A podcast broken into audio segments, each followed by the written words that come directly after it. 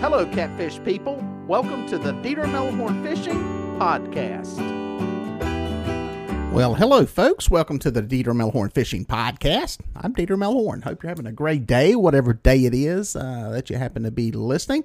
Uh, hopefully, you came across this podcast as a subscriber uh, to the channel and a follower. But if you're new, welcome. Um, I do this podcast kind of covering a wide range of fishing. A lot of it, though, for you new folks, is in the catfish world, striper world, crappie world, freshwater. Not really a big bass fishing channel, but uh, I do talk a lot about the just fishing world, fishing lifestyle, because that's the lifestyle that I live. Uh, if you want to check out some more of my content, I've got a YouTube channel uh, that's got a bunch of fishing videos. I'm well over 300 videos now. Uh, that's obviously on YouTube, Dieter Melhorn Fishing, same title, just on YouTube. And I've also got a Facebook page, Dieter Melhorn Fishing, where I do a lot of updates and stuff on there with uh, fishing content and stuff related to this. I also post up a link to the podcast on there. Uh, so depending on how you stumbled across this, uh, this podcast, whether you found it searching or it was just something that was recommended to you.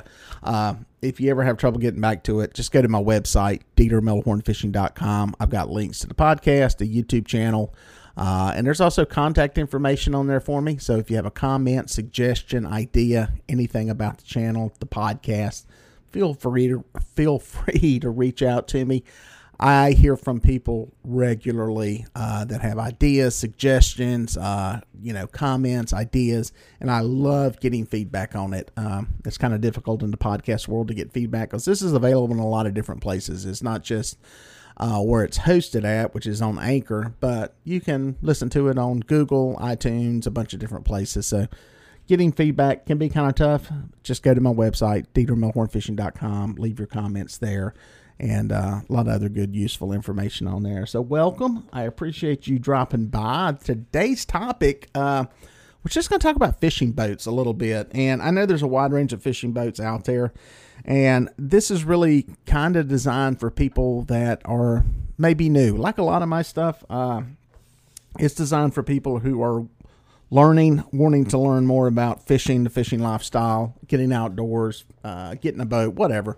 And this isn't like super advanced in detail on the different boats, but I'm going to go over some things because I've seen some of this talked about and asked about online in some of the Facebook groups about getting a boat, getting a first boat. And every one of us who has a boat bought a first one. And, uh, you know, you learn stuff along the way, and it varies greatly with the type of fishing that you're doing. Uh, and I'm just going to go over some of the things uh, that I suggest to people and stuff for them can, to consider. Now, I doubt there's many bass fishermen uh, out there listening to this podcast or seriously into bass fishing. And I'm not going to go too much into bass fishing, but I'm going to touch on it because for a lot of people, that is what they see as a fishing boat. Uh, they see a bass boat because you see them on TV, and that's what you see people fishing off of. And you think, well, that's the only boat to fish off of is a bass boat. And a bass boat, that platform has a specific purpose and it's designed the way it is designed uh, for a couple of reasons. Uh, first and foremost, it is designed that way to be able to cast off of continuously. Uh, the way bass fishermen fish, uh, generally speaking, outside of drop shotting, is they are casting continuously. Hundreds, thousands of casts in a day of fishing. And uh, by design, it's pretty much open all the way around, even down to the trolling motors are very low profile, very low rise up off the deck, so that depending on how you're casting, casting underneath stuff, around limbs, under docks, you've got a lot of room to move and get stuff around. The consoles on them, very low, very low profile uh, for this exact reason, so that nothing gets in the way. Now, uh, second reason uh, they're designed this way is they go fast because in a fishing tournament, uh, you can't catch fish if your boat doesn't go fast. Plain and simple. I'm being funny, but uh, in all seriousness, bass fishermen usually want to cover a lot of water, and the faster you can cover, cover water, the better off you are because you've got a finite amount of time during a tournament to fish. So they run fast uh, 40, 50, 60, 70, sometimes 80 miles an hour. So that is the reason they are designed the way they are designed and set up the way they are set up. Uh, the downsides to this type platform is it is not designed for really more than two people. Uh, anything more than that is a pain in the butt to travel them around. Uh, it is not really designed for sitting and fishing. Now, to a certain extent, you can put seats on the front of them and on to the back deck, and uh, kind of a as a I call it a butt rest, but that's about all you're going to get out of these seats. Now, some of the other drawbacks of this platform one is the cost. Uh, they can generally be pretty expensive. Uh, the um, uh, they're expensive, uh, and they get more and more expensive. Uh, they've got most of them have are designed with larger motors. Um, you know, the whole designs are expensive. Uh, just everything about them is going to cost you a lot of money. So they have good points. They have bad points.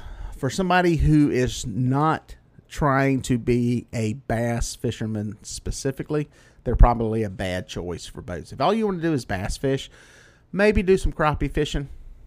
You can get by with this boat. You can rig them for crappie fishing to make it work, but you're going to be doing a lot of drilling and everything else in there to get rod holders and everything in place. It's a compromise boat basically bass boats are designed for that bass fishing and anything else is a compromise. And that's where some of these other fishing platforms come in uh, and are much more well suited. Uh, usually the one that most people end up going with on their first boat uh, and this is usually a compromise because the wife uh, is is wanting something she can go out on and have a good time. Also, so you're into this compromise position. Of, yeah, I'm gonna get a boat. I'm gonna, I'll do this. I'll do anything to get a boat, and you get a pontoon boat.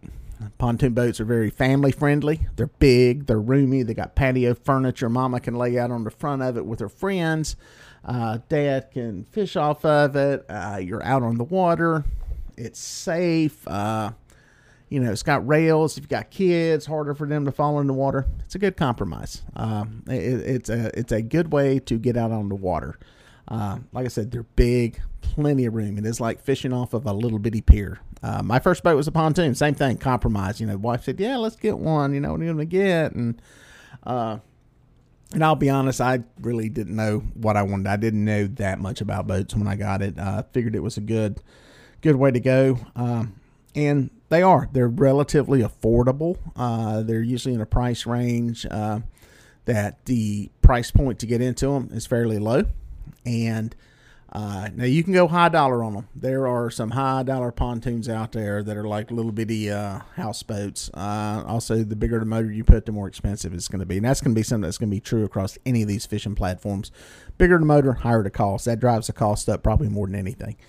Uh, the downside to pontoons is one, they're for a novice fisherman, a novice boat owner. They're a little bit unwieldy as far as um, handling, uh, as far as getting them off the trailer, pretty easy. Getting them on the trailer, not so much. Uh, it's a little bit of a wrestling match as far as getting them on to you kind of figure out the system for doing it. And if you're a weekend warrior, you're not going to have that many attempts to get it on. So you're going to be struggling with it. The other thing is they're big. Uh, once they're on the trailer, they are big. They take up a lot of space. The profile on them is very large.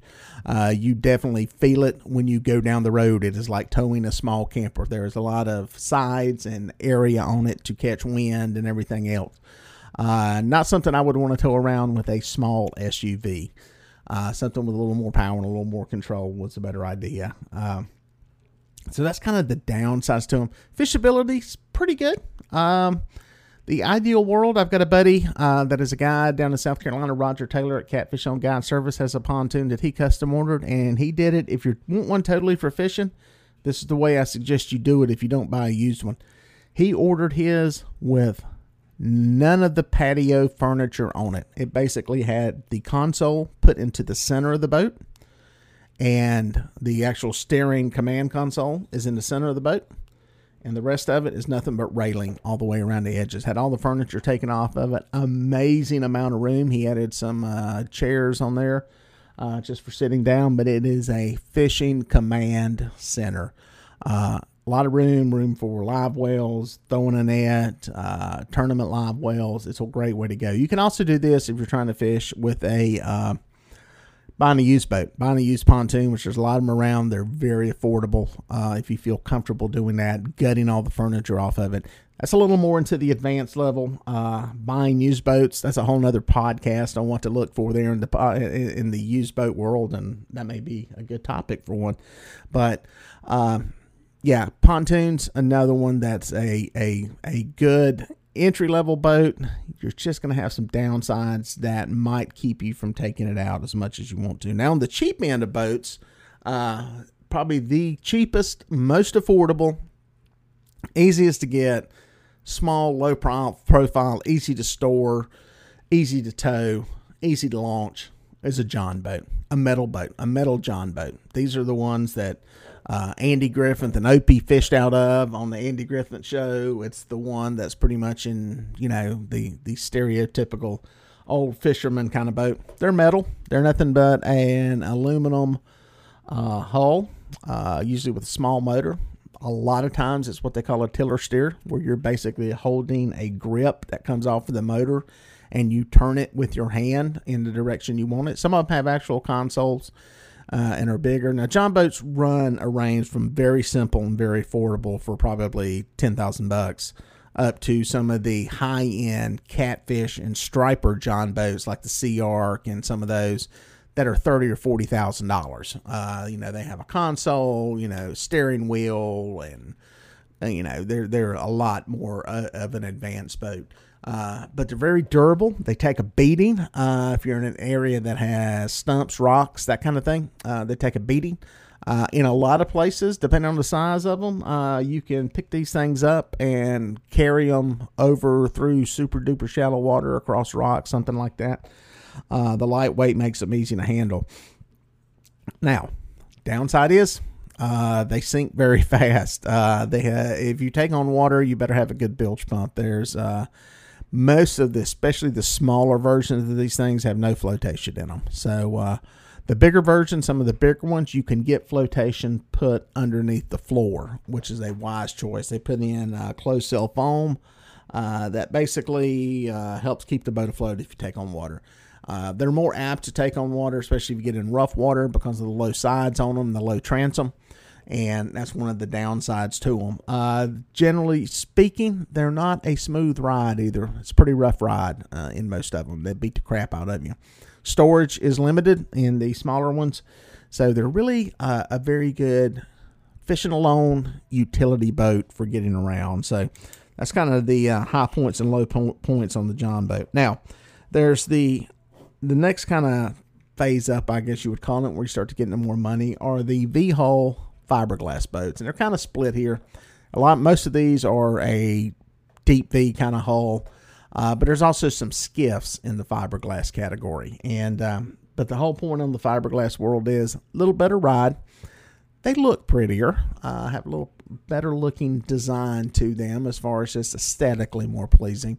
Uh, generally speaking, you're going to have a lot more room on them than you are on a bass boat or on a John boat, uh, just because of the floor space and the design of them. Uh, these boats are a little bit bigger now. A lot of these are center consoles, which is where the console is in the center of the boat. And you have fishing 360 degrees around that. That's the whole purpose in these things. You put a T top on them, and you're able to fish all the way around the outside of the boat. If you're fishing, especially if you do any saltwater fishing, vertical fishing for stripers or crappie or anything like that, you've got room all the way around the boat to fish without anything getting in your way. Um, my boat is a skiff. It's a fiberglass boat. It's a skiff model, which is a little more of a utilitarian boat, uh, not as pretty aesthetically speaking. Uh, but it's got high sides on it, transoms high, very safe boat, very stable boat. Uh, because of the bow design, not the most fun, not the smoothest ride when you get in rough water. Some of the uh, deeper V hull fiberglass boats are going to ride a lot better in rough water than mine will. Trade off is the more V you've got up on that front end, the more floor space you're going to lose quickly. So, as with anything with these boats, there's a compromise for everything. For everything you gain in one place, you give up something, and um, there's there's no real. I think if you're doing one type of fishing, you can pick an ideal boat. If you're wanting to fish different waters, different types of fish, everything becomes a compromise. And uh, it, it's just a trade off for any of these different platforms. Fiberglass ride well, uh, hold their value well. Uh, like I said, they look good. Generally have pretty decent storage on them. Uh, and they're going to be in the mid to upper, well, way upper price range. Uh, the skiff's price point is fairly affordable in the upper teens, 20s to get into it. Uh, but the sky's the limit after that. Uh, the price just keeps going up and up and up. So, uh, wide range of boats. And all of these types of boats are, if you ever want to look at these things, go to a Cabela's or a Bass Pro Shop. They're going to have uh, a range of these boats to look at. Now, whether you buy them there or not, that's up to you. But they will have a selection of John boats. They usually have some pontoon boats. Uh, they'll have some fiberglass boats. Uh, they Bass Pro Shop owns a lot of different boat brands, and Tracker and Mako they're all owned by them. They are all uh, different levels of these boats. Uh, it may or not, may not be where you want to buy a boat, but it's a great place to go look at a lot of this different stuff and get an idea of what they look like. You know, get on them, walk around on them, see how much room you got, and then from there you can make the decision of whether you want to buy the boat from them or go with some other brands out there. There's a lot of brands out there, a lot of variation in price, um, and just you know a lot of varying in options on these boats. I mean, stuff just varies from one to another, and it becomes a uh, very personal uh, and a lot of times emotional decision on what you buy and what you go with. So that's kind of the range on everything. There's also another class of deep V big boats that's kind of a in between, and this is something that's probably a little more for the advanced fisherman. This is probably not the boat you're going to buy, but some of these big metal river boats, as I call them, these uh, Northwest uh, U.S boats is where these things originate and end up on the Great Lakes. They're metal boats, metal hulls, uh, but they're kind of a deep V, big boat. Uh, a lot of them have, uh, I mean, they're really, really nice boats. They're a little more advanced. They're bigger. They're heavier. They're made for rough, rough conditions, rough water. Uh, but also the price point, the entry point on these things is sixty thousand and up to get into a new boat, and uh, that's a whole nother like hull design look that's probably a little more into the advanced stage. Uh, these basic ones, pontoon John boat, uh, a fiberglass, and a bass boat, are your major categories pretty much. Those are kind of the, the, the big ones that you're going to encounter uh, in most of your places that you're going to be looking for a boat. And from there, it's kind of becomes very individual in what you go with and what you use. Uh, I kind of went over the upsides and the downsides to all of them. All of them are going to have positives and negatives, um, and you need to make sure you have that in your head that uh, they're not going to be perfect. They're not gonna. They're not. You know, you're not going to find that perfect boat unless you're only doing one type of fishing. So you'll always be going, man, I want this, I want this, I wish it would go faster, I wish I had more room it's a compromise. And once you kind of wrap your head around that and get okay with it, make a decision, buy one. Whatever you buy, you're going to love it.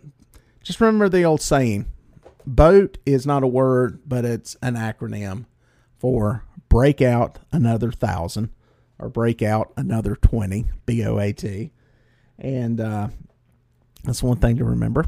Second thing is the two happiest days in a boat owner's life is the day they buy it and the day they sell it. So there you go. I'm going to leave you on a negative note. That's terrible. No, people say that. It is true. Uh, when you first get a boat, you'll love it. And then when it comes time to sell it and you finally sell it, selling a boat can turn into be a pain in the butt a lot of times between phone calls and questions and people looking and then wanting to drive and blah, blah, blah. So, uh, so yeah, happiest two days, the day you buy it and the day you sell it. But, get a boat. Uh, no doubt about it. Uh, life is different once you have a boat. Uh, life, your your enjoyment, your family time, your you time is at a different level once you have a boat. So find one, pick one. Wintertime's a good time. I'm taping this thing coming into Christmas. This is the time to buy boats. Uh, there's a lot of them being sold right now on the used market.